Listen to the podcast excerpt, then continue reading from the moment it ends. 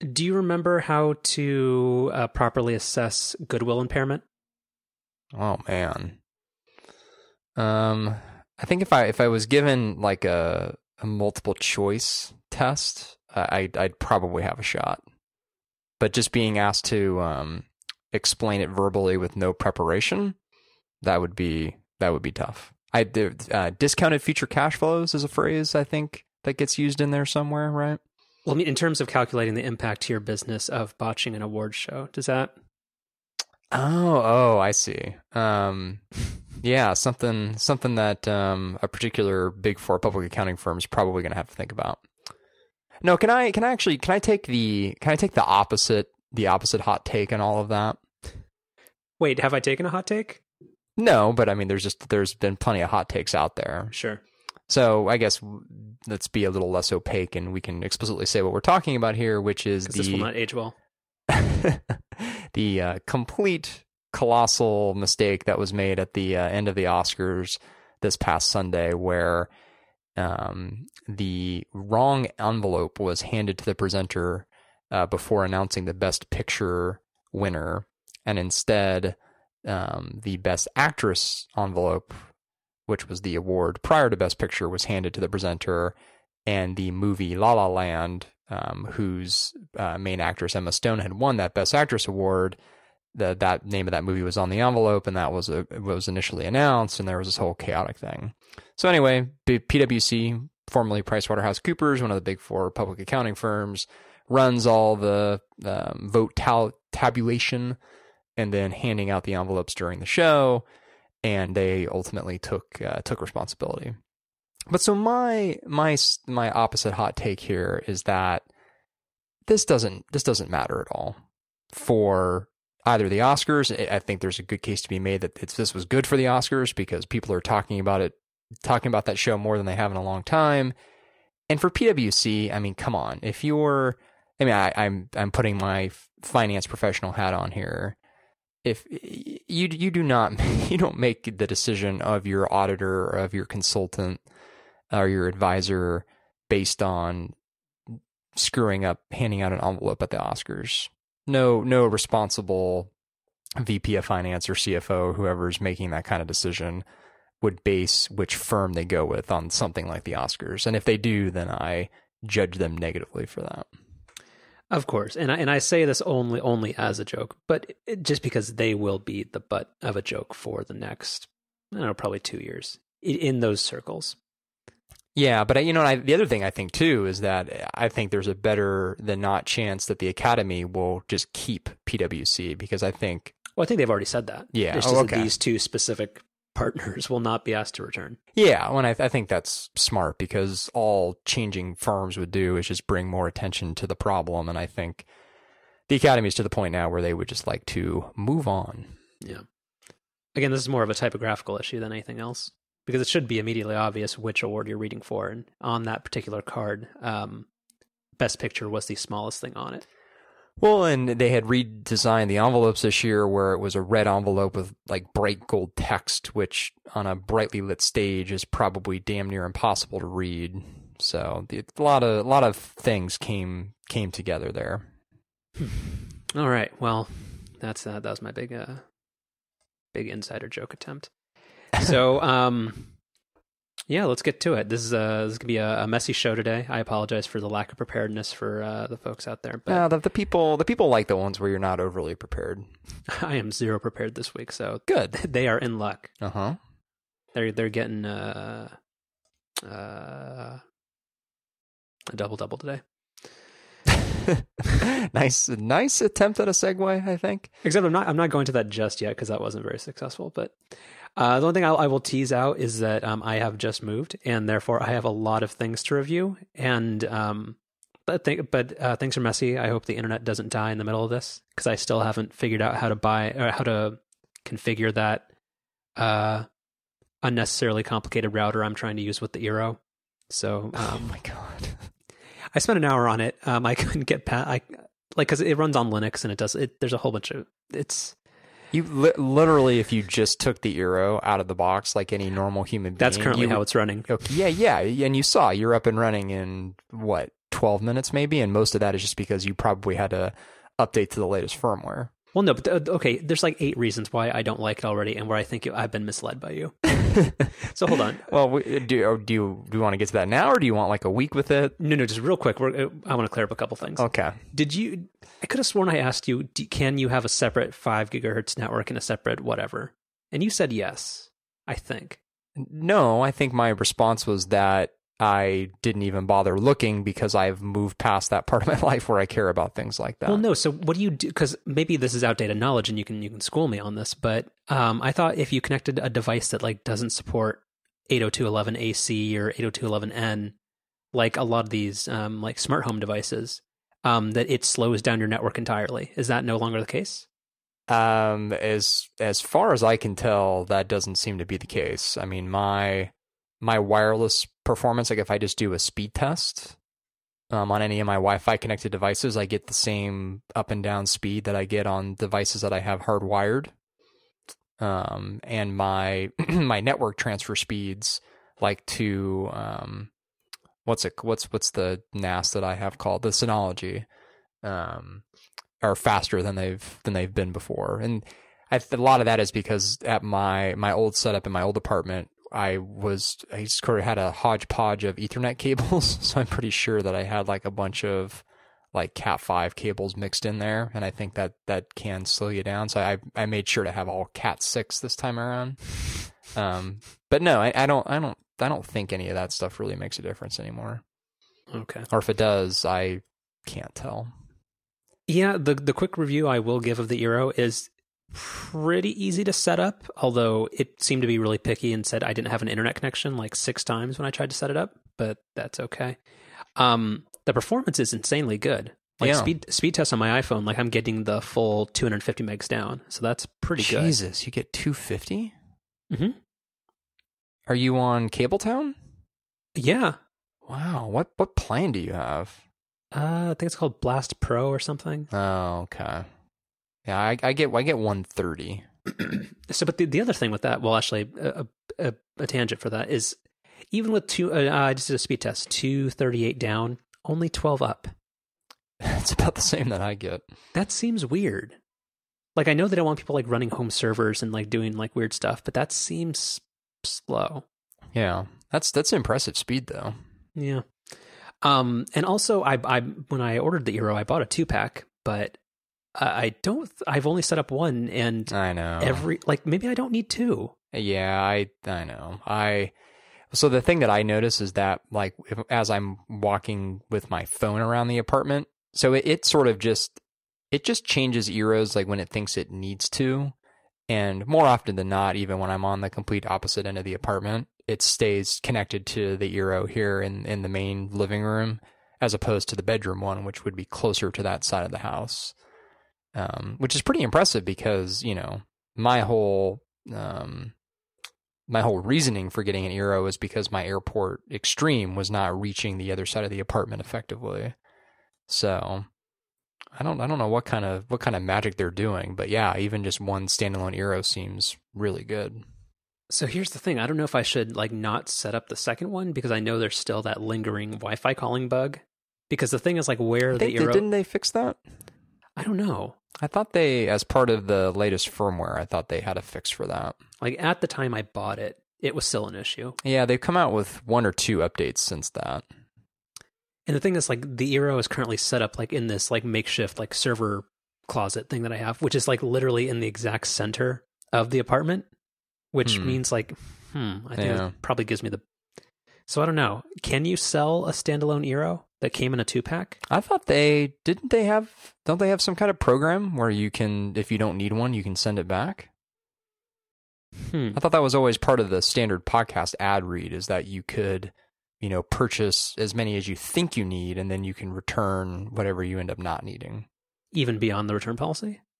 well, I don't know about that, Yeah. but yeah, we'll figure it out. yeah. Um Well, when you have your mansion someday, you can just have that second Eero, you know, queued up and ready to go.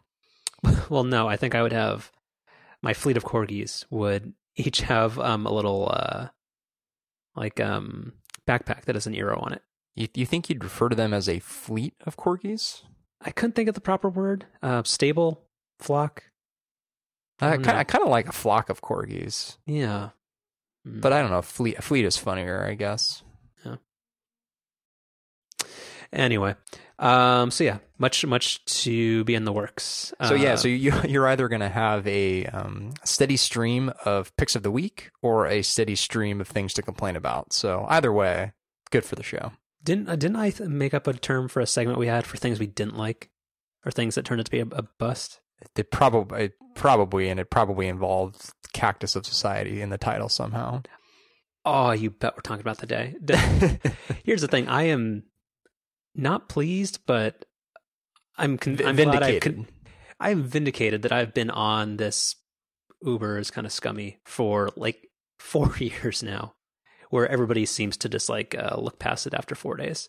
Anytime there's something bad that happens. hmm But let's uh, let's get into it. So you inputted something into our ideas thing uh, from the Ringer, which is um, the thing done by what's his face? Bill Simmons. Yes, yes. Any given Wednesday, um, about the top fifty fast food items in America. Yeah. Um, so this has been Food Week on the Ringer, and they've done a lot of really good podcasts and articles and just lots of lots of neat stuff this week on the on the site. So I highly recommend people check that out. But I think the the highlight so far has been this top 50 fast food items in America list. And they they've they've got a couple of different subcategories that you can dig into like fries and burgers and things, but then they also just have, you know, the actual top 50 list itself, which is a mix of, of all those things. And you know, it's it's a um it's an interesting it's an interesting list that I, I find myself agreeing with large parts of it and disagreeing with large parts of it. So let's let's jump into the most important one. So let's look at fries. So I th- So they, so they, with each of these subcategories, I have to remind myself here. So fries, they just do like the top five. Burgers, they do like the top eleven. I assume they all add up to Oh, are they? They're just taking. Oh, I see. Okay, they're just taking the top fifty. Okay. I mean, Um, oh, probably. yeah. Okay. So fries. So I, I I agree. I think the number one and two are interchangeable. I think it depends on your preference. Chick Fil A waffle fries, if you have them immediately when they're they're made, are pretty damn near perfect. And McDonald's fries, uh, also the same thing. They do not age well. Like I mean, even thirty minutes past when you get them, as as Darth alluded to earlier today, yeah. they um they they lose a lot of what makes them uh He said he said he understands if you just literally stay stopped in, in the drive-through as you eat it. Like, he won't Yeah. he won't get mad if he's behind you. Yeah, you just you just jingle the the fry little bucket Right. Uh huh. sleeve something. Yeah. Um yeah, so I think these are interchangeable. Um to be honest, I've never been to an Arby's ever just I, due to I pride. haven't either. Mm-mm. And I also have never tried animal style fries. I've never done any off menu ordering at In and Out.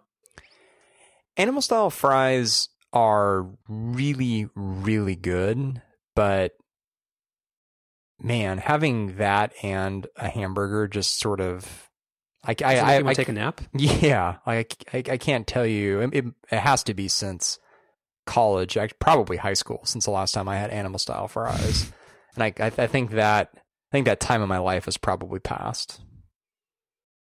Yeah, no more 3 a.m. In and Out runs for you No, in the Sebring convertible. That's right. Um, Um, I so I've never so number five on the list are the um I think maybe just run through the t- the five here. So waffle fries from Chick Fil A, McDonald's number two, curly fries number three from Arby's, In and Out animal style fries four, and then Cajun style fries from Five Guys at number five. I I went to a Five Guys for the first time recently, just just a couple of months ago. Eh, I I don't know. I wasn't I wasn't super impressed. Like overall, I felt like it was just an inferior version of In and Out.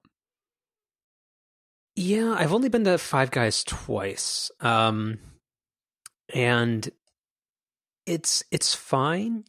I didn't think the burgers were that good. The fries were were were nice, but I no, I th- I think it it kind of deserves to be down there. I'd kind of go the other way with it. I, I think the burger was fine, but I, I, thought the fries were really disappointing.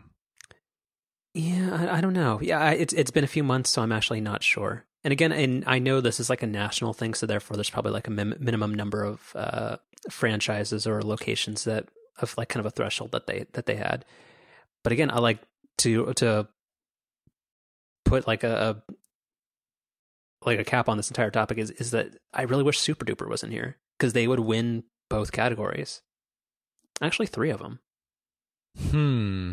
Super Duper has the best fries of any. Sorry, the best garlic fries of any fast food or fast casual restaurant that I've ever had. Hmm. Okay. Consistently great. Regular fries, actually, McDonald's might get the edge, but they're good. They're very good. And the burgers are better. Like a double double does not do it for me. Well, so in that case, let's let's transition over to burgers. Okay.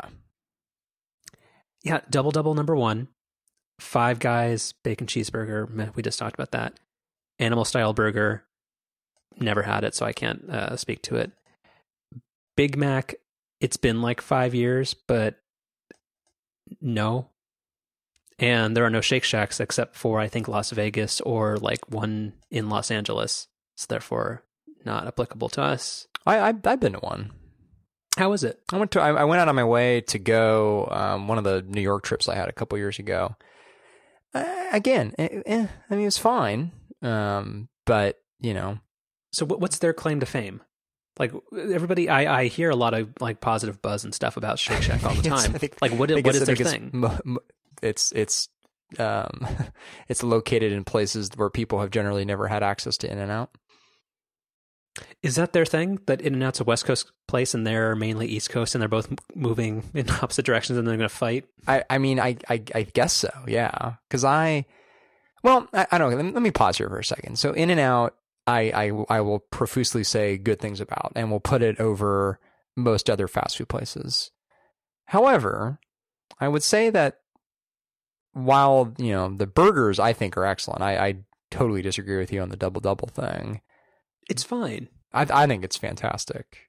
But the the fries at In and Out are really disappointing. I, I don't think there's it, it's no secret why they put the animal style fries instead of just regular fries on that list that we just talked about a minute ago because regular fries at In and Out are just kind of eh. I mean they're fine, but they're not they're not great.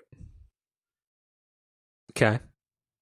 So it, it, I it turns out I kind of lied about the no off menu ordering thing because one thing that you can specify at In and Out is you can you can ask for your fries either well done or extra crispy, and that makes a world of difference. They're still they're still not great, but I had, I had a friend who did that, and I, I didn't know that was a thing, and I I've never tried it myself, but worth trying. I, I do think that In and Out tends to oversalt their fries, and that's one thing I, I am very particular about. Also on on this list that I that I, that I think is a little too low on the on the burger side are um, is the steak burger from Steak and Shake. I'm assuming you've never been to a Steak and Shake. What is a steak and shake? It's another kind of East Coast or even like Midwest chain.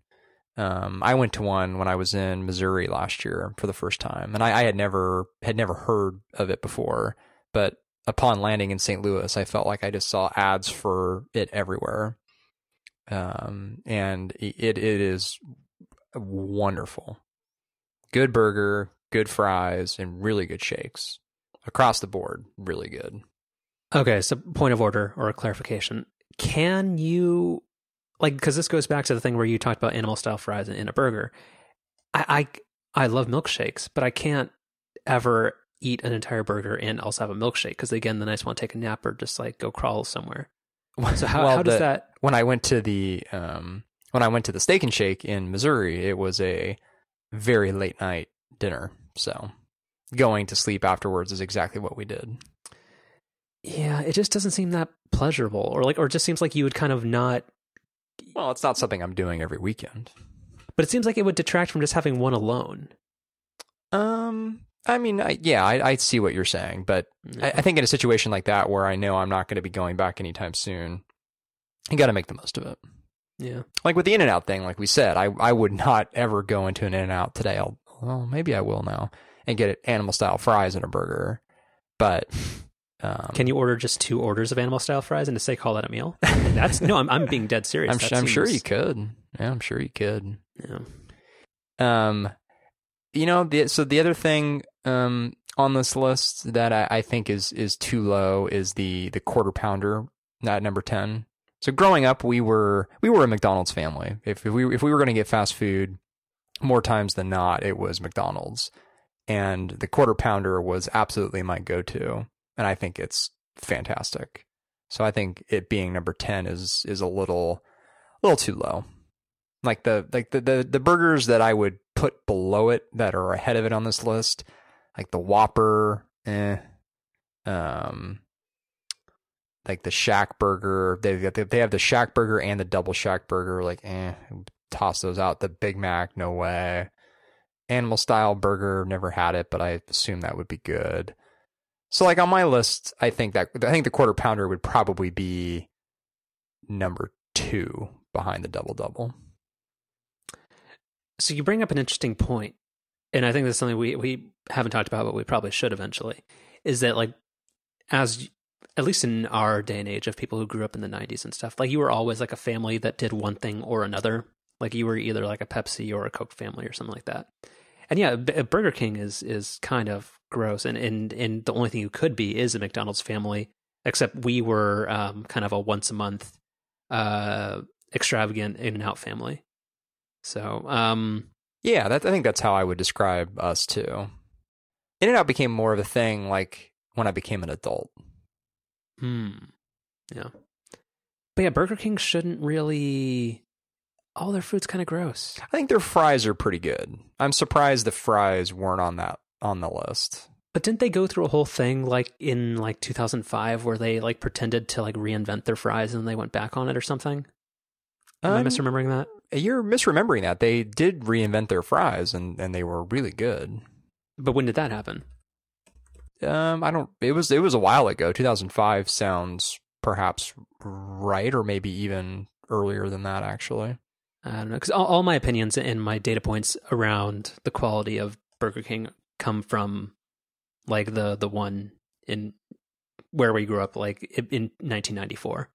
So therefore, that does not. yeah, that one that one's not there anymore. I assume nothing is there anymore. No, it, it's a um. Oh crap! What is it now? It's a.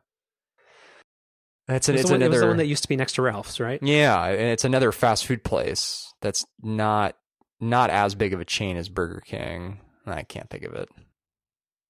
Anyway, not important, but Uh, Panera, no, it's not a not a Panera. Carl's Jr. Well, then there's a, there's the Carl's Jr. across the street. Mm. That is one fast food restaurant I literally, on principle, will never will just not go into. because of the ads. The ads and just the entire entire like skeevy company. Yeah, yeah. We would we'd go there occasionally, um, but a lot of a lot of times that was for because the the one that um, maybe they are maybe they're all this way now, but at least um, growing up, I think the one near us was one of the earlier ones to get the whole like green burrito thing. little hybrid restaurant within a restaurant. Yeah, so they they'd have like a bunch of Mexican food items, and those were actually pretty good. So if we wanted like a little bit of like quick Mexican food takeout, that would be a, a good option. Well, so that's the thing that seems well. So two points. Um, I don't think there are any Carl's Juniors in in Northern California. Are there? Oh, sure, there's two or three here in San Francisco. Okay. Um, and also, I don't think it, this was only something I realized when I moved up here. Is that, and I don't think it's a thing in Southern California. Is like the combination fast food restaurant, like where whoever owns KFC will frequently do combination KFC and Taco Bell's. Oh yeah, there's a, there's a couple of those in San Francisco too.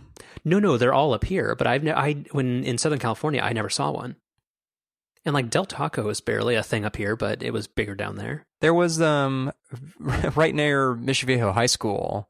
There was an, a Taco Bell, and then just like just right down the street, I think in the same shopping center, there was a KFC. But no, they they were not combined into the same building.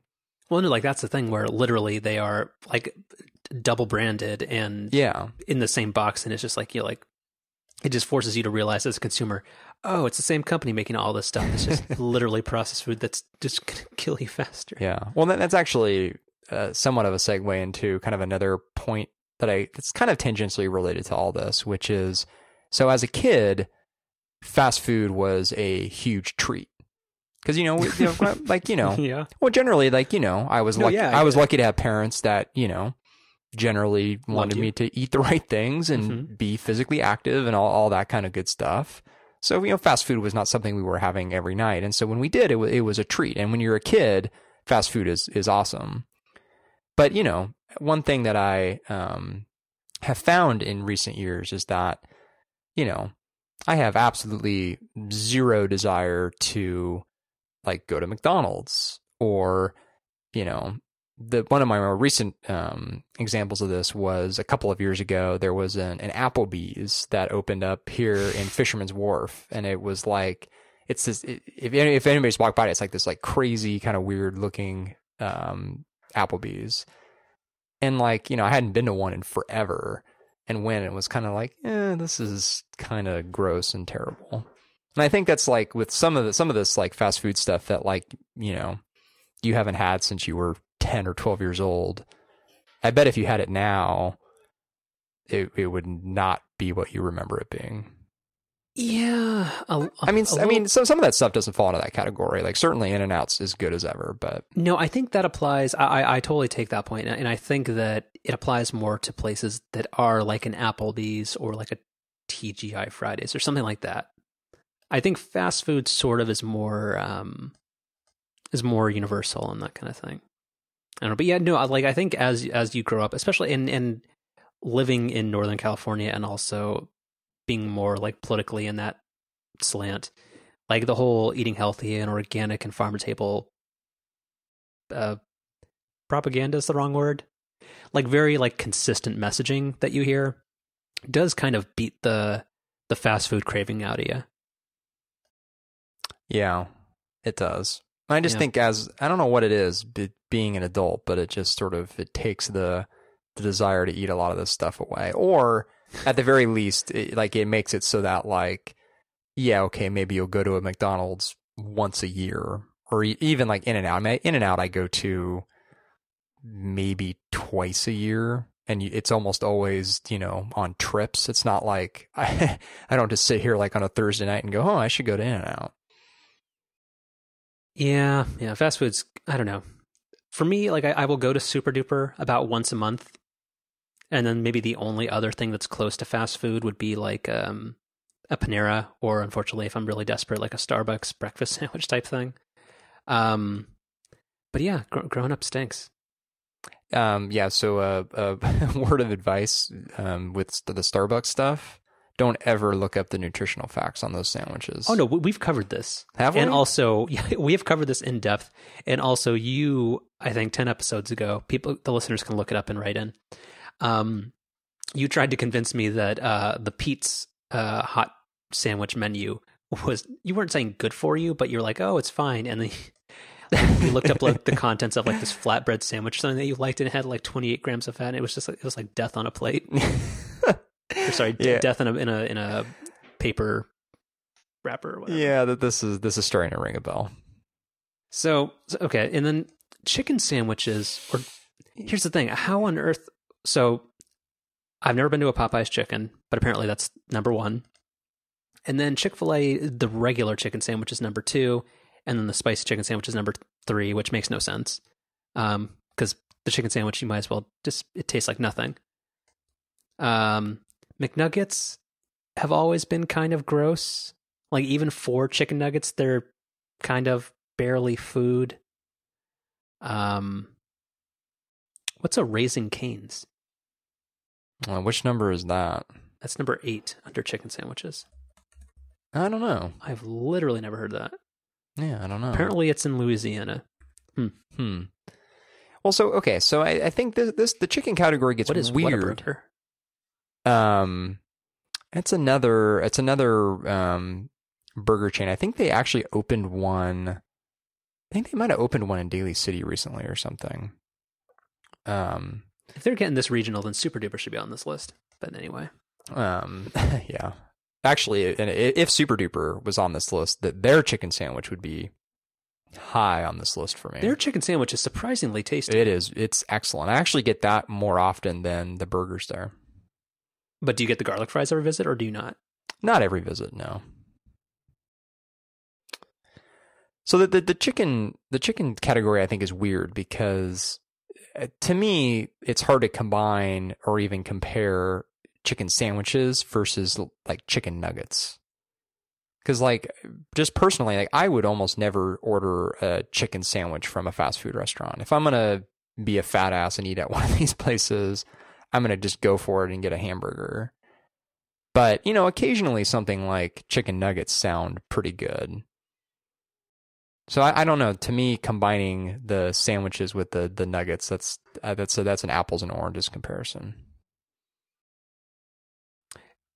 Yeah, yeah, um, yeah. Chicken nuggets at most places aren't really that good unless you go for chicken tenders, which are also kind of weird and only slightly closer to actual food. Um, Yeah, I um I've only been to Popeyes once, and it was it was in Las Vegas, so so I can't I can't necessarily attest to you know I guess the chain as a whole. Maybe that location in Vegas is just is not very good, but um I was supremely disappointed. There's one here in San Francisco. I could could could try that, but you know, yeah, I don't think you should. no, I don't think so either. All right, well, Chick Fil A, I'll, I'll support with two and three. I, I Chick Fil A, I've only been to once or twice. There, there really aren't any up here, but there are a couple um, in Southern California. So when I go down there, I, I've been, and generally that's that's pretty good. Um, well, just on up in the next the next time you're heading up to Sonoma or you're going to to wine country, just stop in Novato, get yourself a Chick Fil A uh, spicy chicken sandwich, and it's, is it's there good is there one up there? Mhm. It's a good palate cleanser. It, it's great for it pairs well with a nice red with a nice Cabernet. Um, You know, also I, I just remembered there's there's a Burger King up by you too, just off the freeway, real real, Uh, real close to your new place. I don't think there is. There is. no, Um, I'm, I'm sure you drive right by it. I don't. Trust me. I. Well, maybe it's a little north of where you are. But no, uh, Burger King's gross. I'm sorry because because going through the chicken sandwich list, like I just had like evil flashbacks to childhood, and this chicken sandwich from Burger King is, I think, one of the worst things I've ever eaten. I I had that a few times as a kid, and yeah, it was fine. Yeah, just no. The this um when we were growing up, there was uh, something that I think was a regional promotion that some of our um, McDonald's had. It was called Bucket O Fries. And it was literally like a 44 ounce drink cup just filled with fries. I think that didn't do me any favors as a child. well now you don't- can't you order the McNuggets in like fifty counts, or maybe even more than that. do you have to sign a do you, do you have to sign a waiver? no, I think it's like a standard menu item. Ugh. To be honest, well, actually, McDonald's, I haven't tried any of their standard stuff in a while. Um, the last time I've gone, which is maybe three or four years ago, like they have all this fancy food now. Like they have like whatever the whatever the hell Angus means, which I think means nothing. But it just means you you can just ignore all that. They they still have all the originals. Well, no, but that stuff is actually decent. Like whatever Angus third pounder or whatever they have was actually considerably better than what I remember a Big Mac to be. Still, we've we've graduated from quarter pounders, and now now we eat third pounders. Again, this is the only way Americans are going to learn math. Betsy DeVos is not going to make sure anybody knows how to do fractions, so McDonald's has to teach us. um, this um, it's true. we we skipped over it earlier, but this the Whataburger item that's on here at number nine, the honey barbecue chicken sandwich. This thing just looks like death between two slices of really thick bread. It looks from this small thumbnail to be like a peanut butter and jelly sandwich, which is also one of the grossest things in the world. Oh So, wait, wait, wait! no, this is this is I literally I just had a peanut butter and jelly sandwich for dinner tonight. I'm not even kidding. I don't think you should admit that on the podcast. Well, I, I will happily admit that on the podcast. A peanut butter sandwich, fine if you toast the bread lightly and if you use the proper kind of peanut butter. But jelly needs to say the fuck out of my sandwich. You're such a snob. I'm not. It's the Toast- jelly's toasting, gross. toasting the bread lightly in your I have- in your fancy John I have a Syracuse Syracuse, toaster and you ha- you have the same I- damn I toaster. do. Don't give me this. That's true. it toasts bread very well. and very quickly. It's not smart though. I can't. There's no app. I know. Yeah, that threw me. no, yeah, no. don't, don't there's, get, don't there get me should not started be. on that. there should not be an app. Alexa should not be able to talk to my toaster. Don't even get my ideas, because I don't want them to re-release this and make a version that costs twice as much that has an unreliable app. oh man. All right. Um. So So you were you were saying something before all this? uh, it's probably not important. No, it's, it was something about Whataburger. I didn't. I just just literally that that the burger that's on the list just looks like death, or the chicken sandwich that looks on that's on the list. and it's also one of the most expensive things. Yeah, I believe that.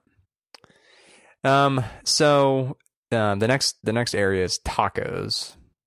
Um, which uh, jumps off the page. I'm sorry.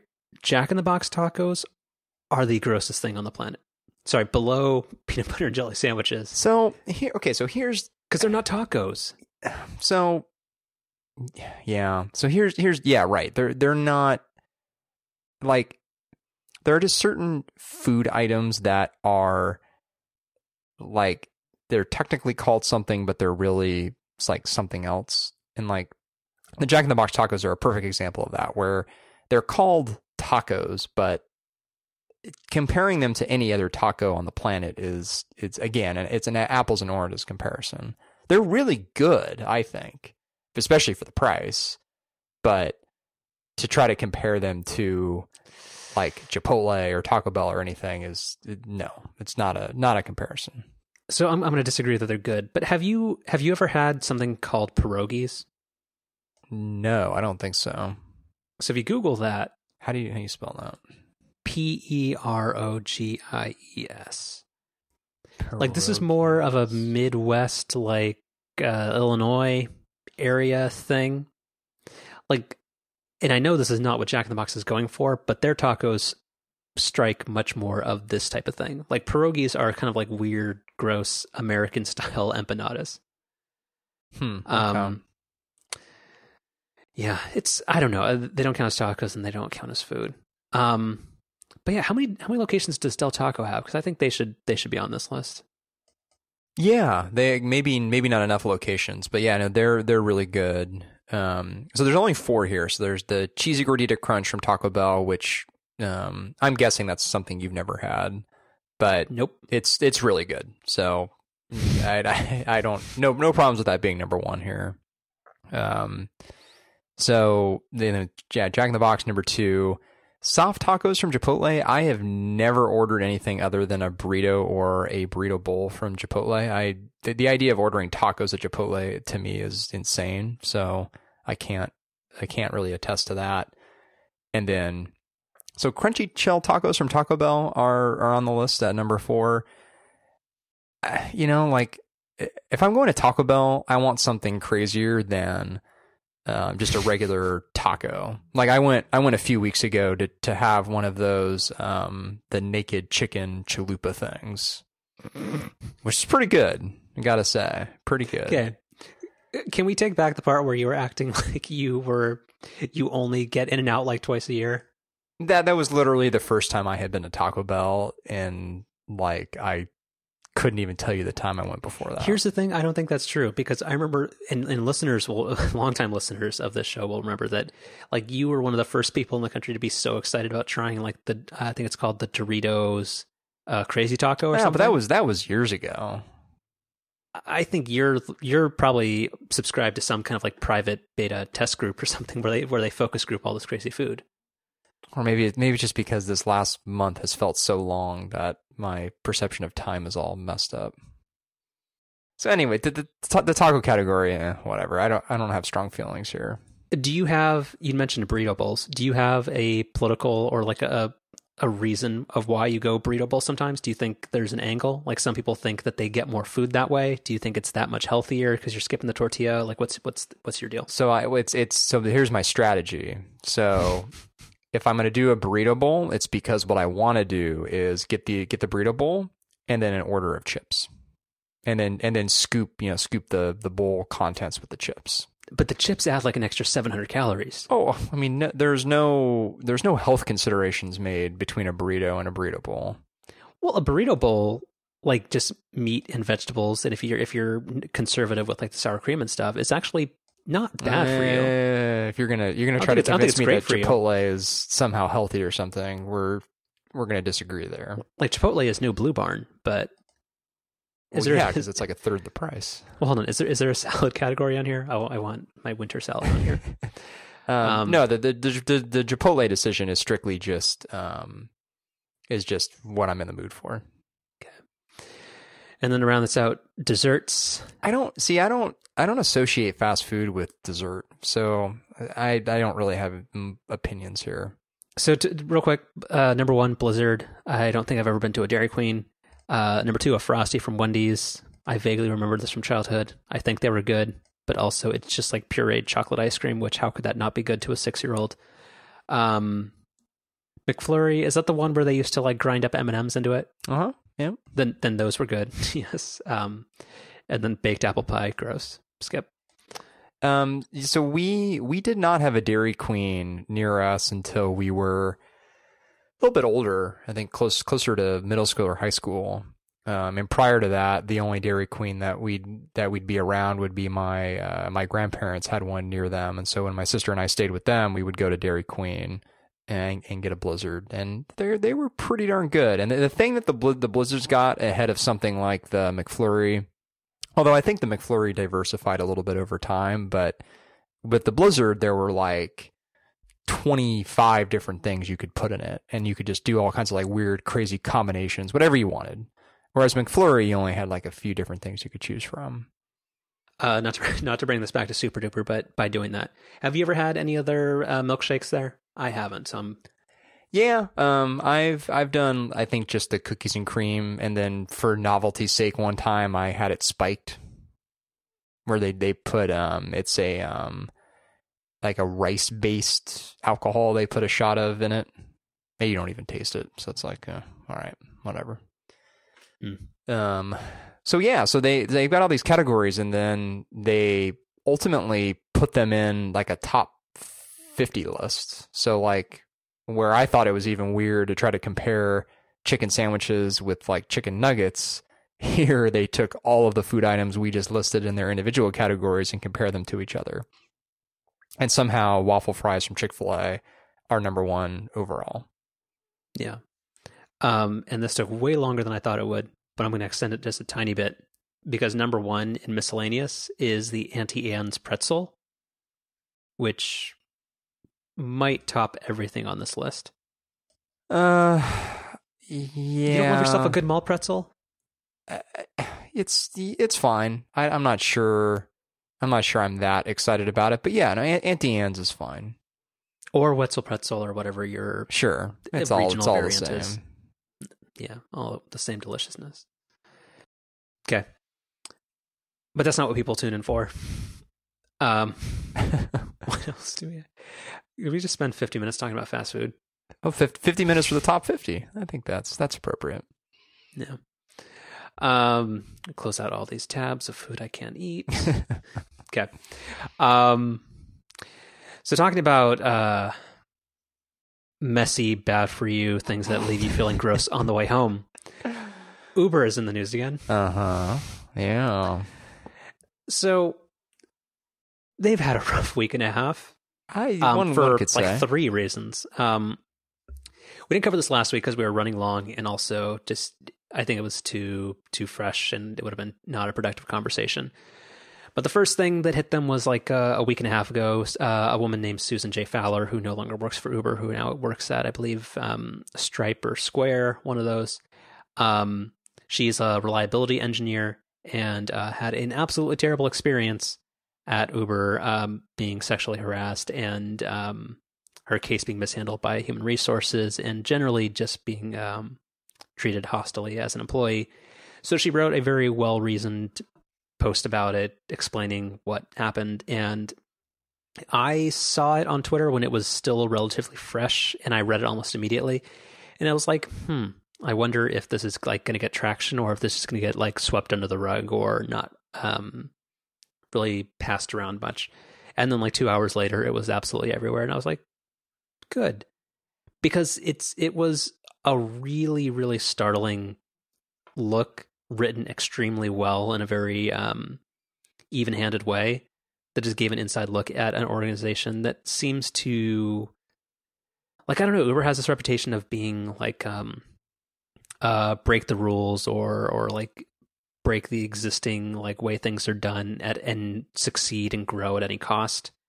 And that seems to manifest itself itself in uh sometimes hostile behavior to employees and cultivating like uh, an asshole boys club.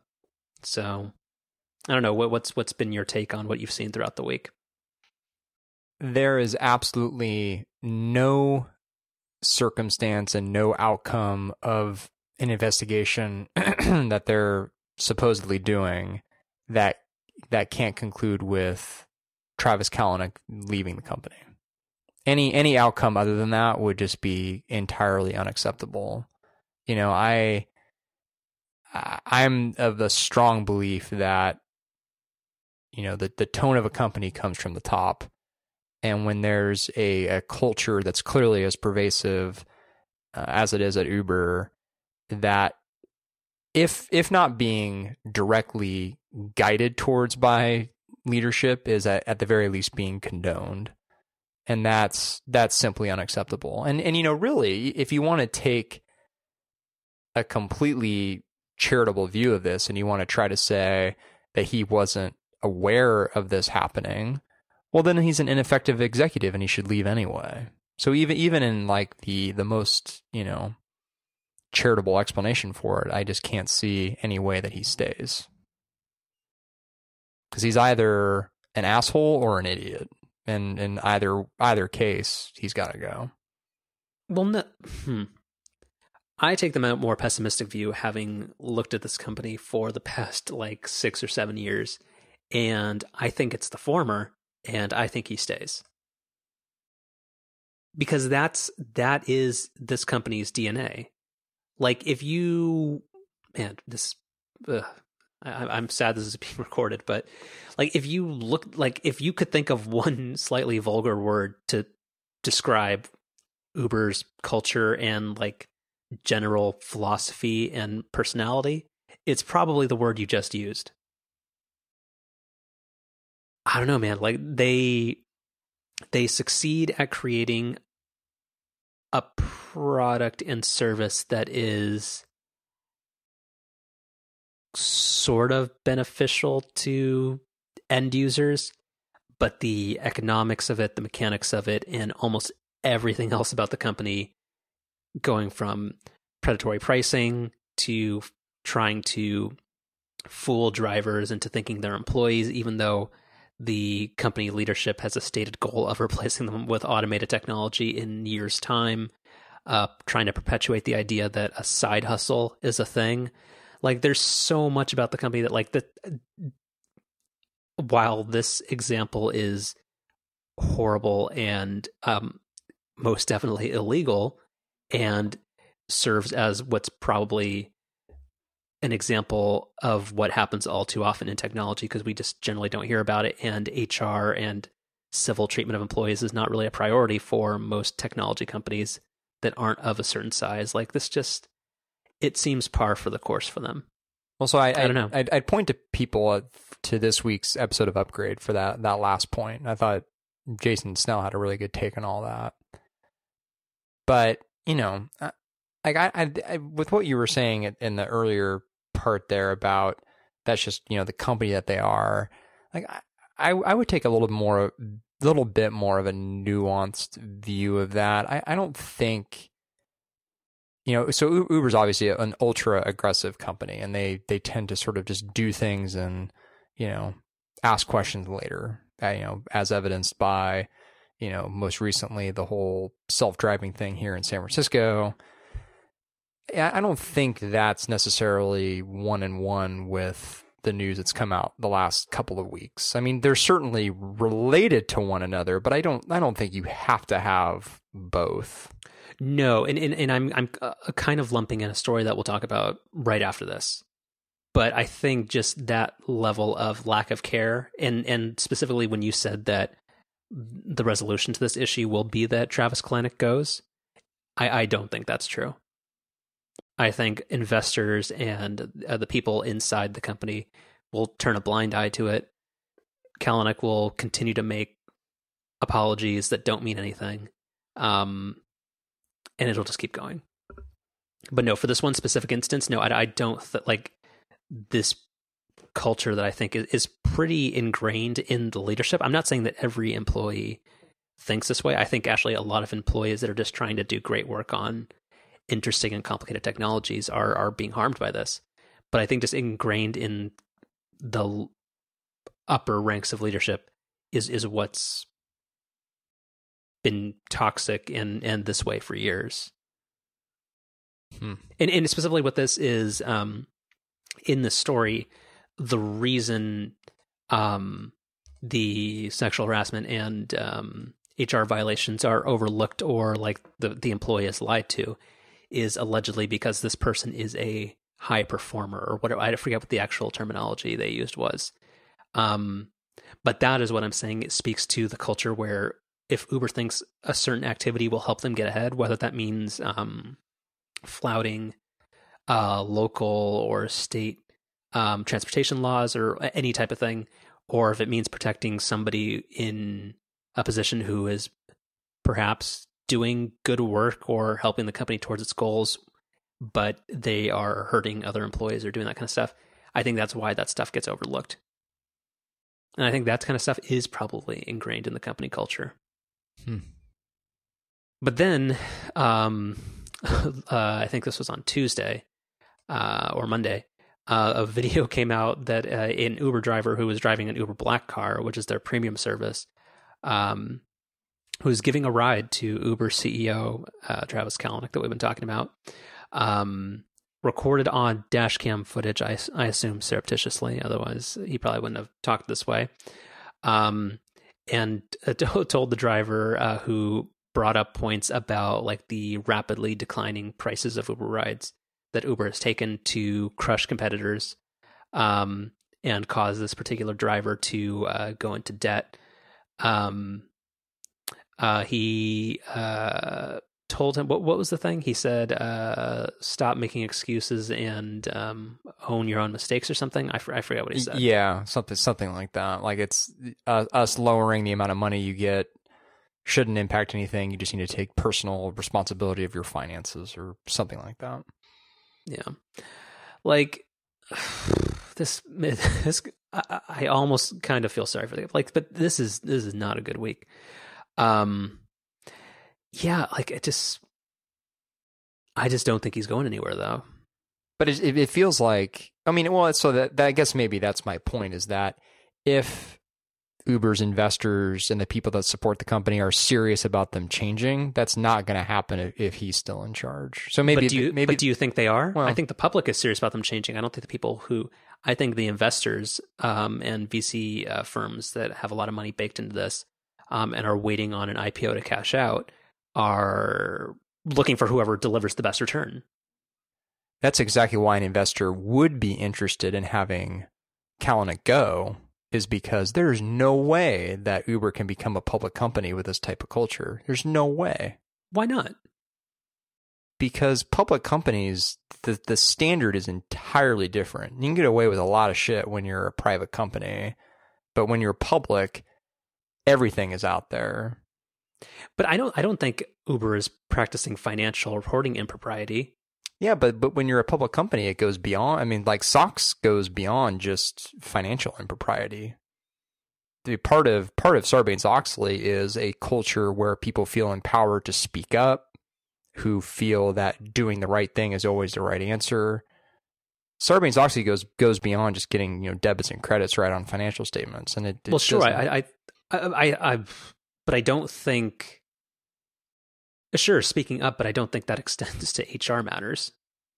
Like I think it means like a, a duty to act to um, to report any potential like conflicts of interest or or um, reporting issues or like I- illegal activities. Sure, but there, there's like you can you can be a terrible CEO and and, and run a, a bad company and be a public company. That that's those are not incompatible ideas. Mm would they have more success as a public company potentially if they had somebody who was not this person?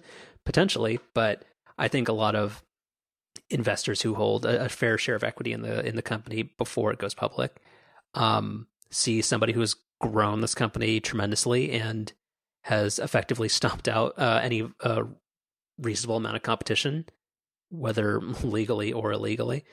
Um, I don't know. I, I don't think there's a lot of people who have influence who are really looking for that type of change.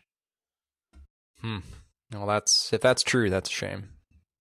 Oh, most definitely. But yeah, this is this is the year where this country knows no shame.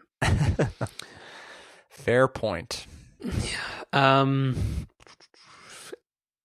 related, and you brought this up, um, trying to cite that we live in a bubble and not the same bubble that Kenneth the Dogs lives in. um, you cited a, I think it was Pew Research study or something that um, the vast majority of, of people, including the vast majority of uh, millennial types, uh, don't use Uber. Yeah, so that, let me, I'm pulling this up here. So, yes, this is a, a Pew Research internet study of um, young adults, urbanites, and college grads. The, the percentage of those groups that use ride hailing services like Uber or Lyft. So they, they break this down into so even if you just look at all U.S. adults, only 15%. Um, and then, you know, even just looking at like 18 to 29, which presumably would be kind of the key demographic, only 28%.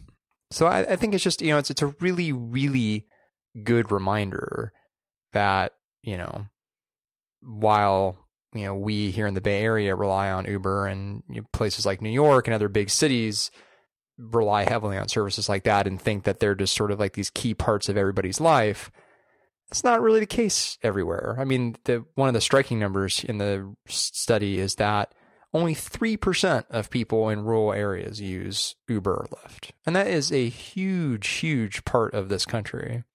So it's just it's a good good reminder to, you know, put things in perspective and, and realize that, you know, while we get sort of caught up in, you know, things like self-driving Ubers and, and all this, like it's it's it's it's important, but it's it's important for you know a small subset of the population. Okay, so that, brings up. I totally forgot about the uh, self-driving Uber story. That was the other. That was the third controversy this week. Um, man, uh, but yeah, yeah. I uh, I wish they had somehow. What sorry? What was what was the definition of um, the respondents? Just the just whether or not you had used a ride hailing service like Uber or Lyft. No, but the people that you said, like you said something about like urban millennials or something.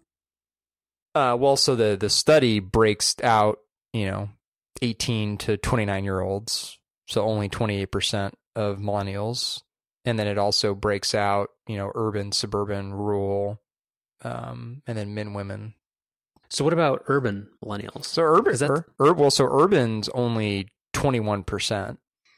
That can't be true. It to- totally can be true. I see. I mean, every single day here in San Francisco, I see tons of people who, you know, still use like regular cabs, or they take the bus, or they well, walk. I think, I think I think taking the bus is different, but uh, yeah, I mean, okay. Hmm. I don't know, just just a you know, I I feel like we try to do this pretty regularly on the show, but it's it's good good to remind yourself that the things that we feel like are just the most important thing in the world to everybody maybe is only important to us. Yeah, that's that's probably entirely true.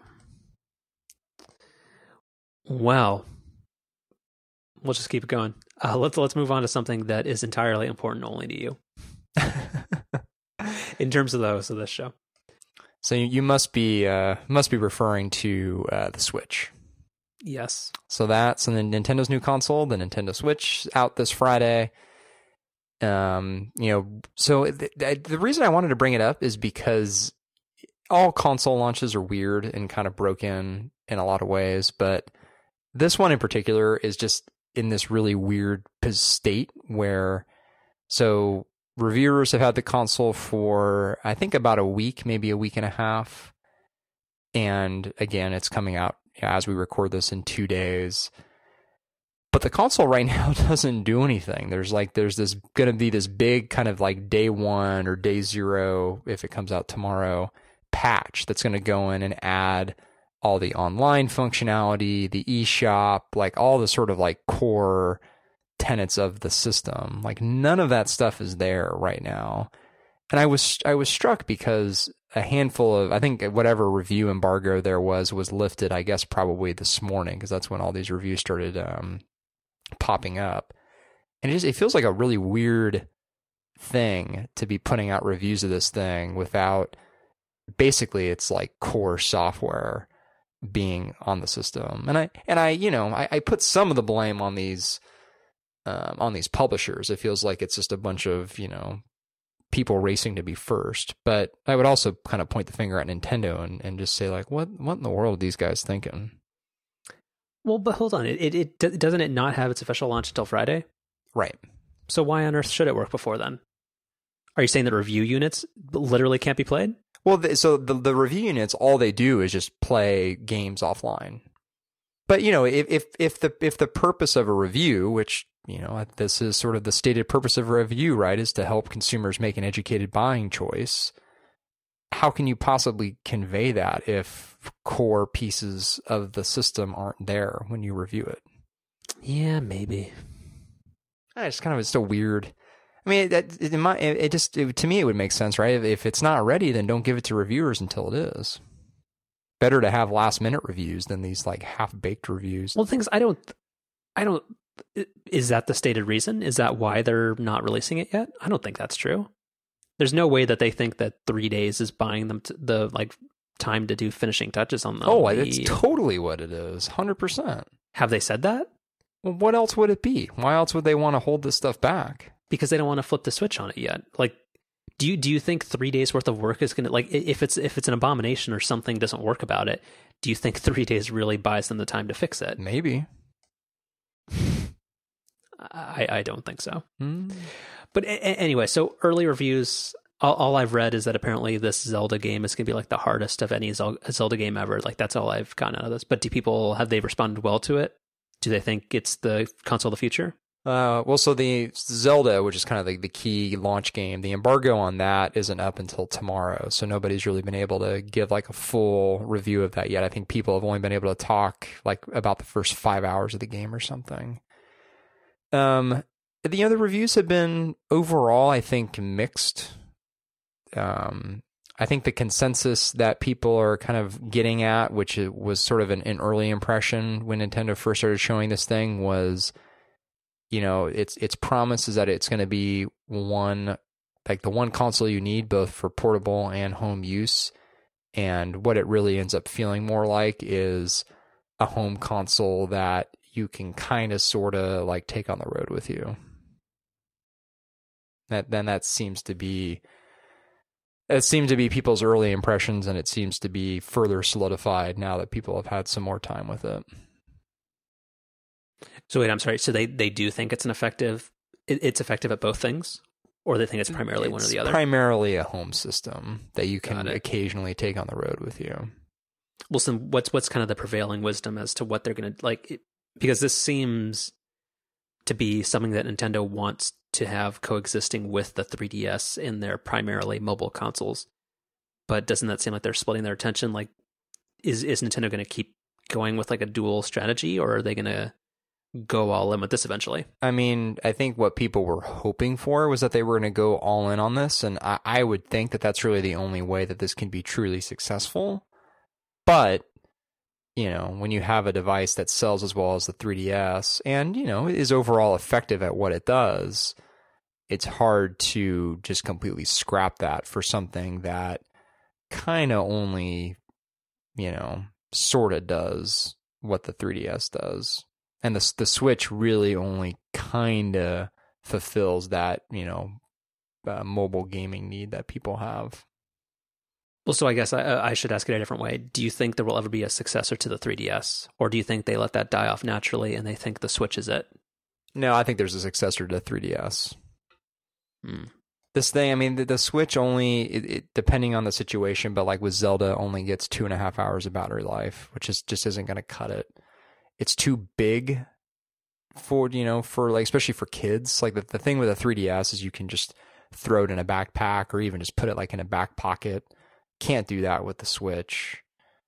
Um, so I, you know, I think, I, I think until they, I don't know if like the next iteration of this thing or what, but like until they could actually replicate the true portable gaming experience that you get from the 3DS, I don't I don't think they can just scrap it. It's priced too. I mean, because the you know the Switch, 300 bucks, pretty reasonably priced for a, a home console. That's super expensive for a portable gaming system. I mean, I think the 3DS sells for like a hundred bucks now. So um, and, and, granted, you know that's that's after it's been out for a while, but I, I think even at launch, it, I don't think it was more than two hundred. So it's you know, it, it's it's hard to hard to sort of compare compare the two, even even though that's kind of what the promise of the Switch is. But I think it also just goes to show the point that we've brought up over and over and over again, which is devices like this and the Surface. This this whole premise of being two or three different types of hardware in one it just it's just a it's a broken it's a broken premise. Okay that that's fair but so the the successor to the 3ds is not the iphone i mean i i guess i sorry I, I clarify that in saying does with the switch taking this kind of like hybrid approach that maybe leans more towards catering to the home gamer does their mobile strategy just become smartphones? Maybe. Yeah, maybe. Hmm. But again, I think which we with the volume that 3DS has continued to sell at. I mean, even just even just most recently, this last holiday season, there there were supply shortages of the 3DS and the 2DS. So you know, as as long as that continues, Nintendo has every incentive in the world to continue making that thing. If and when we reach the point where people are just no longer interested in that and they aren't buying that stuff anymore, then yeah, you know, like I mean, I I think a lot about with this last generation of hardware co- consoles. You know, there were a lot of questions going into the PlayStation 4 and the Xbox One as to whether or not you know Sony and Microsoft would ever make another console again, or like would those be the last you know piece of hardware those companies came out with. And, you know, the PlayStation 4 and the Xbox One have sold at way, way faster rates than either the Xbox 360 or PlayStation 3 did. I mean, co- consoles are more popular than they've ever been before. So, you know, I think the the death the death of this stuff is is sort of um, sort of exaggerated. Hmm. Okay.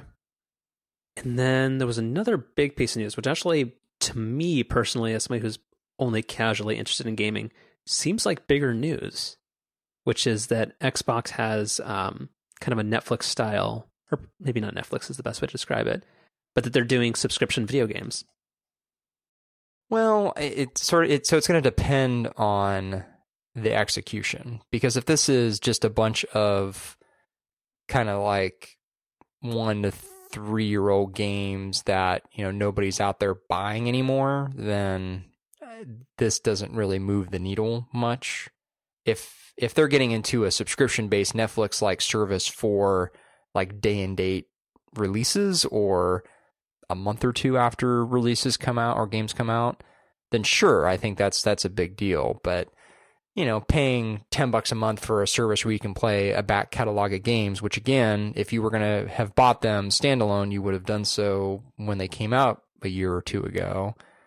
Um, I, I, don't know. I, I think that's, that's a nice value add for the console, but I don't think it necessarily, you know, changes the industry dramatically. Although, although I did, I did hear tonight that I guess like, um, game uh, GameStop stock was down like five percent in like the 15 minutes following the the announcement. So, well, because doesn't this destroy their used game business? Uh, potentially. I mean, yeah, potentially. Again, it, it comes down to I think the the selection of titles because not only is it the age, but also I think in their press release they had only said that it would include like a hundred titles. So you know, that's that's a big number on one hand, but on the other hand, it's only a small percentage of the overall um you know, overall release base of the console. So so I, I don't know. I mean, th- this this does seem very much like the Netflix approach because, like, uh, yeah, there's no way that the whatever modern um, Call of Duty 11 or whatever is going to be on here. Like, they're not going to do like. There's no way that they yeah, can but, actually do but the, the but the the the Netflix approach would be so you know so Netflix now is coming out with their own high quality content, which is not only available day and date on Netflix, but it's only available on Netflix. You know, if if Microsoft comes out and says, okay, Halo 6 is out next year and you can only get it if you're an Xbox Game Pass subscriber, then yeah, that's a that's a huge deal. And that's the Netflix approach. This this Xbox Game Pass that we that we know about this week, this is more like the Netflix from like 3 4 years ago. Well, but can't can't they do that with like those small titles that they that they make? Like, um, what was what was that one like mini game that everybody loved? Like, there's that one that Mike always talks about.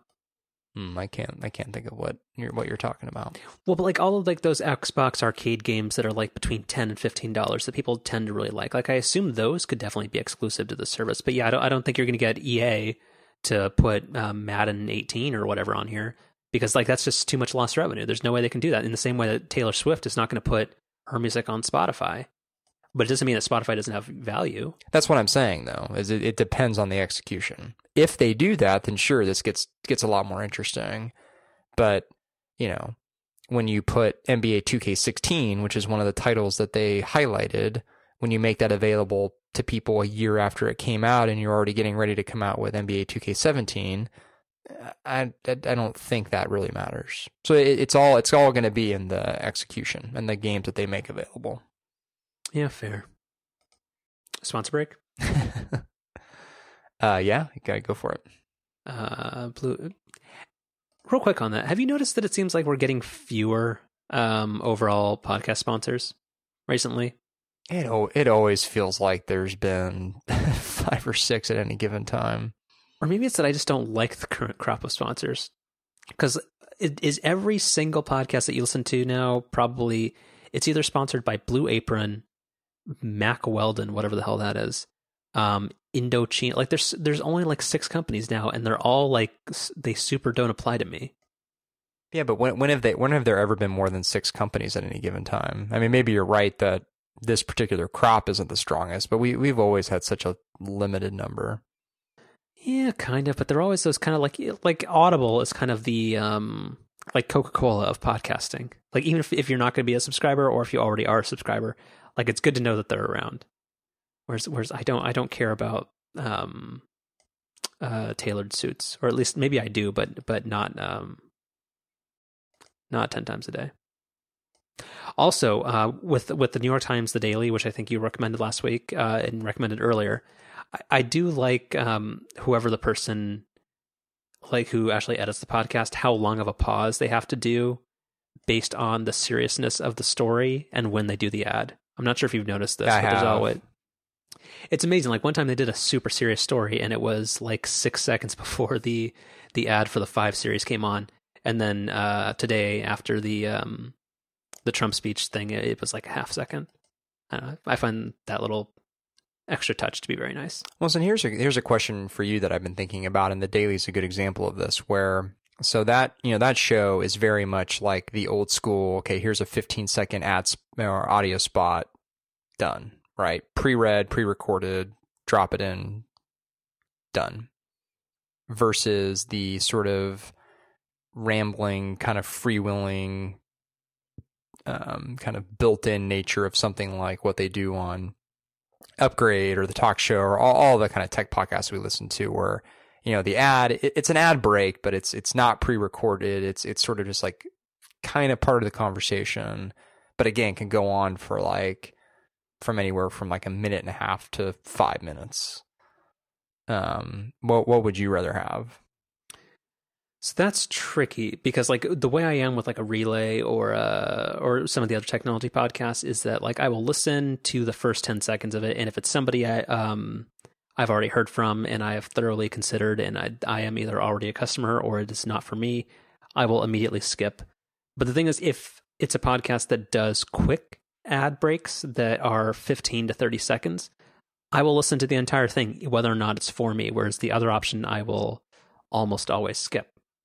So, on that note, like having listened to the daily over like the past two and a half weeks, I have listened to that ad for the five series every single time because it's quick, brief, and it's uh, like pithy. It, it's fine, but no, like when it's just rambly and like the the hosts try to do like this thing like they're on a 50s TV show where they try to talk up the the whatever the product is in a really like jocular way like that actually makes me way more likely to skip it.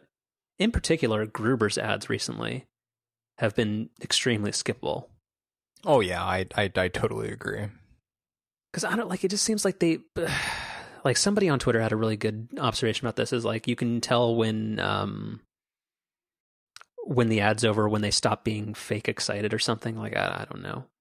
like it's it's all just so like over the top. Like Jason is is pretty good at not being overly effusive or fake about it, but it's it's still tricky because I know like the the the sponsors really want that kind of personal touch and endorsement, but that that does make it a lot more easy to skip, especially if it is the same group of uh, sponsors over and over and over again. Yeah. All right. Well, this was your uh, ad break. Ad break week. um, all right. Do you want to do you want to talk about the iPhone rumors? Uh, yeah. Maybe maybe make that sort of the the last main topic here. Yeah. Um.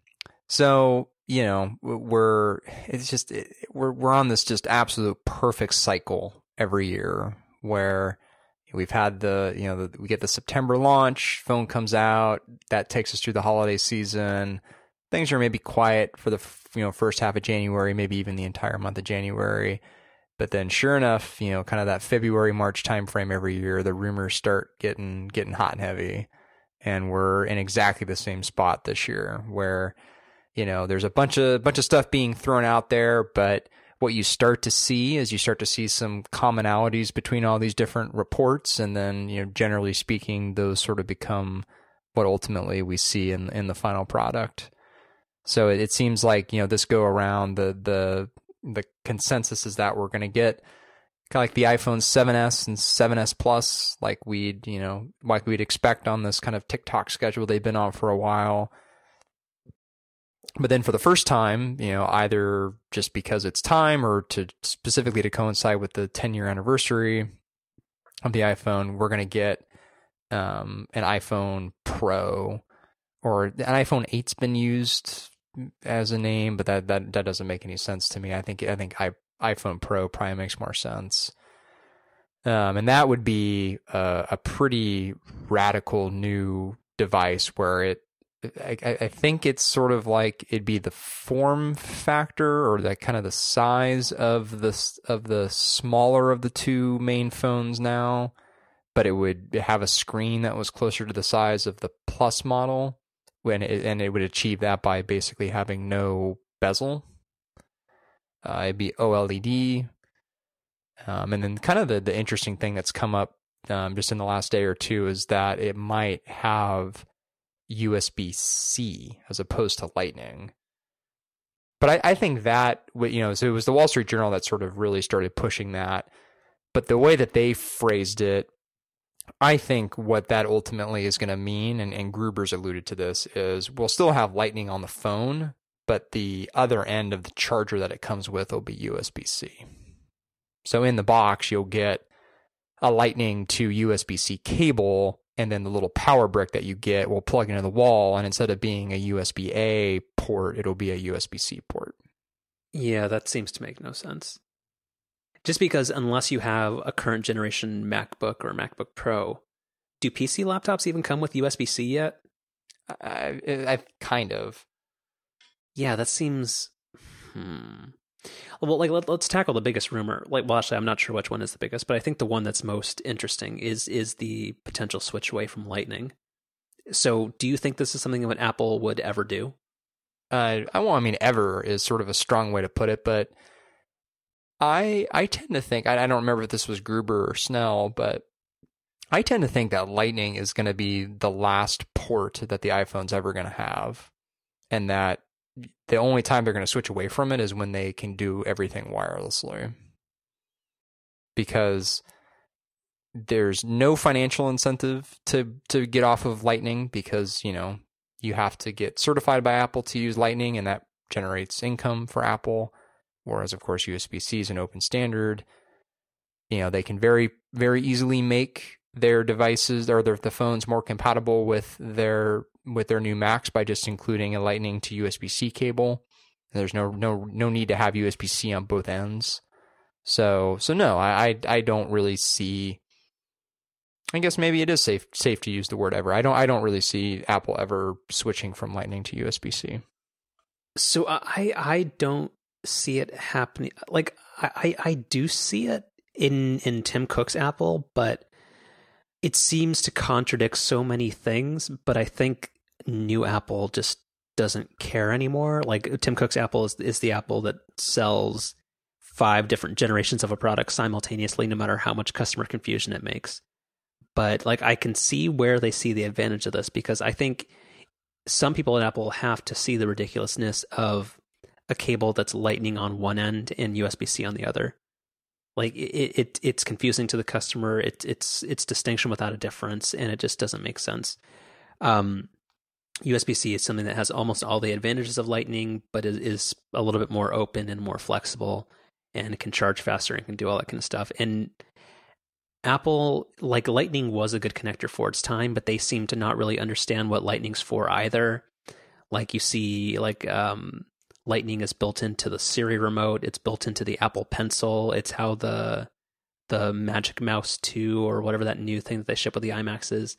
Like that charges over lightning. Like there's a lot of weird stuff that goes along with it. So i'm not i think like the the case for what lightning is is probably lost on apple at this point. So i don't think it's that weird for them to go usb-c and i think with kind of the the way they've gone all in with it on the macbook one and the macbook pros i think like there's actually a good chance that they will i don't know i just i, I don't think apple cares about taking that much of a principled stand on it it just seems like the timing is probably kind of weird um, since they made such a big deal about the AirPods and then removing the headphone jack and all that kind of stuff. It seems like that would have been the time to make the change. And it seems weird that the AirPods, like, don't the AirPods charge over Lightning anyway? They do. Yes, they do. It's I don't know. It, it's weird all around. But then again, um, so was the the reasoning for removing the headphone jack. So yeah, I I don't know. I just I don't I don't I don't see him doing it. It's too too soon since the transition to Lightning, and there just really isn't any. There's just really no motivation for them to make the change. Well, uh, but it's it's too soon since Lightning because uh, the light, uh, Lightning port was introduced with the 5S of 5, 5S, 6, 6S, 7. So this would be the sixth. So it would have been five solid years with the Lightning connector, which is not terrible. Mm, but I mean, think about how much longer the 30 pin connector lasted. I mean, that was 10 years. Yeah, but that's before technology really got moving.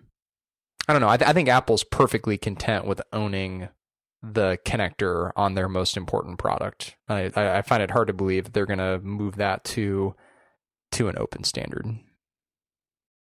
Do you think there was there would ever be like a, a Lightning two? No, because that, because that's the thing. There are legitimate technological advantage, uh, advantages of USB C. So, are you saying that they would keep it for the sake of proprietary? Yeah, but does the iPhone really benefit from any of that? Uh, the iPad would, and the iPhone might.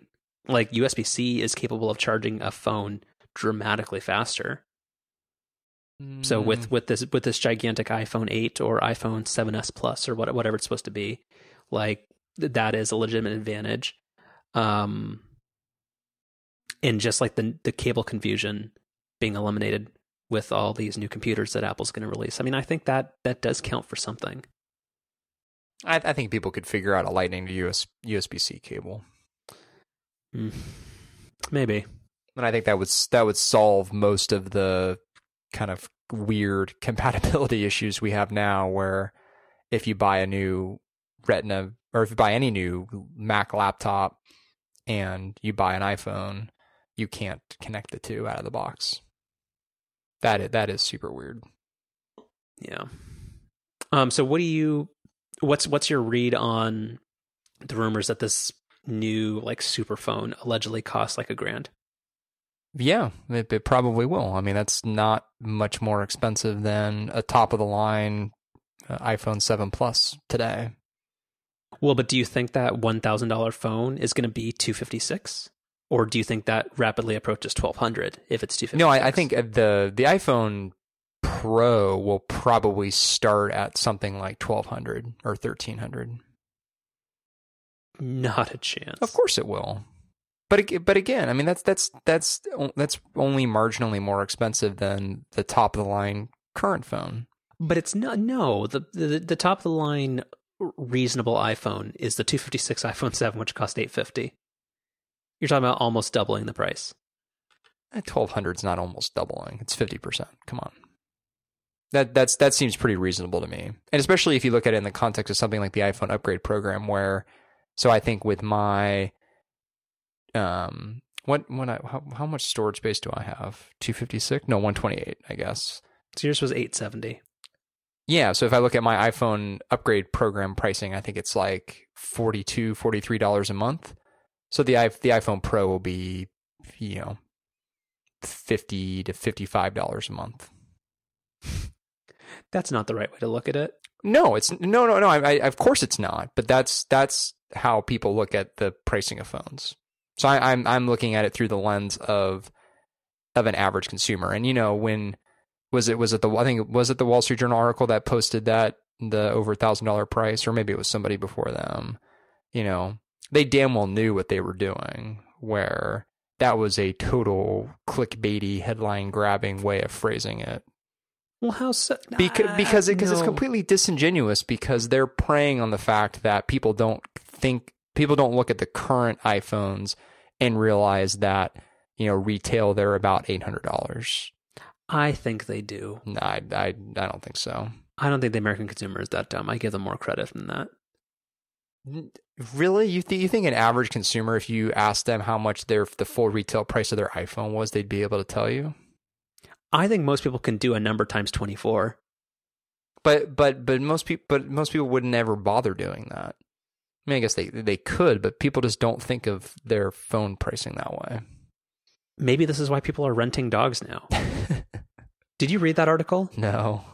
Read the entire thing. It is very upsetting. Hmm. Sorry, th- this is this is an article that Darth linked to earlier, but but it's actually a very interesting article about somebody who's trying to do subprime loans uh, for very niche products uh, to target people who want certain things but can't afford it, and one of those happens to be for purebred dogs. And uh, his opinion is that we will be leasing everything soon, and that a certain class of customer only thinks about the monthly payment. So maybe, but I, I honestly think most people still can think this is $43 a month. Sure, for how long? And then multiply the two numbers and think, oh, that's a lot of money. Hmm. Otherwise, we're just attaching more eels to ourselves. hmm. All right, picks of the week. Yep, you go first. All right, so I've uh, I've been kind of I've had this in my back pocket for a little while. I I kind of thought that we would do like a separate segment on the show about these, but just uh, every episode we've done the last month's been running long, which is which is good. Um, and I, I even alluded to the fact that last week I sort of had something that I was going to make a pick of the week, but thought it would be a little bit too long. But but here we are. Um, the AirPods.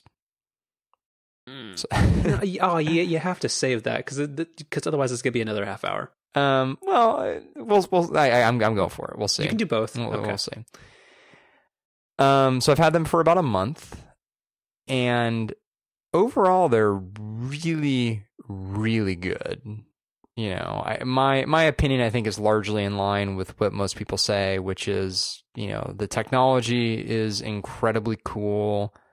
You know, everything from the initial setup process is great the the fact that they're completely wireless even from left and right earbud is really cool the the charging case is super well made um tons and tons of people have commented on just you know how satisfying the opening and closing of the the case is, and that's that's totally true.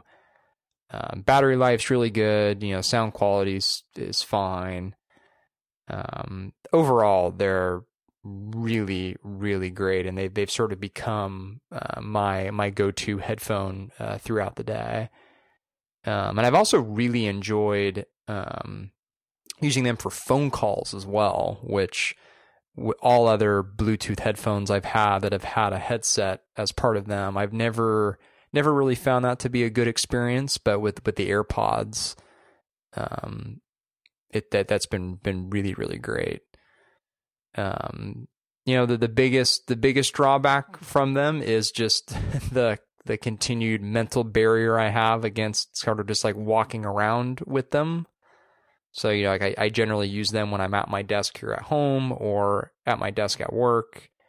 And then like on my commute or when I'm just kind of walking around, sometimes I'll wear them. But I, I do find myself going back to the Bose Sound Sport frequently when I when I know I'm going to be out and about a lot, um, just for, for fear of them falling out. Even though they, neither neither earbud has ever fallen out of my ear um, involuntarily here in this first month that I've used them, but just I kind of can't help shake that feeling that one of them might. Hmm. Do you wish they came in black? Oh yeah, totally. Do you think that comes out aside alongside the iPad, uh, the iPhone Pro, for for one point five x the price? They got to figure out the. They got to figure out how to make the white ones first. They're still. I mean, I I signed up on that like iStock Now website to get a like a stock notification. That's that's the only way that I got them. Yeah, I, I've I you know I, I mentioned this earlier when like about Apple's retail stock levels, but like yeah, I I thought about impulse buying them, and luckily they didn't have them because I have some philosophical opposition to them. But no, we'll we'll make this a full topic next week. Um, yeah, they're they're overall I really really enjoy them a lot. I, they're cool. and maybe we can get into this more a little bit, but um, the, the, I find them to be pretty buggy. Um you know hmm. like the the double tapping to you can by default it does Siri but you can also set it up to just do play and pause. Um I don't know if if if my right earbud is just kind of bad or what but like I find that the right earbud doesn't respond to that often.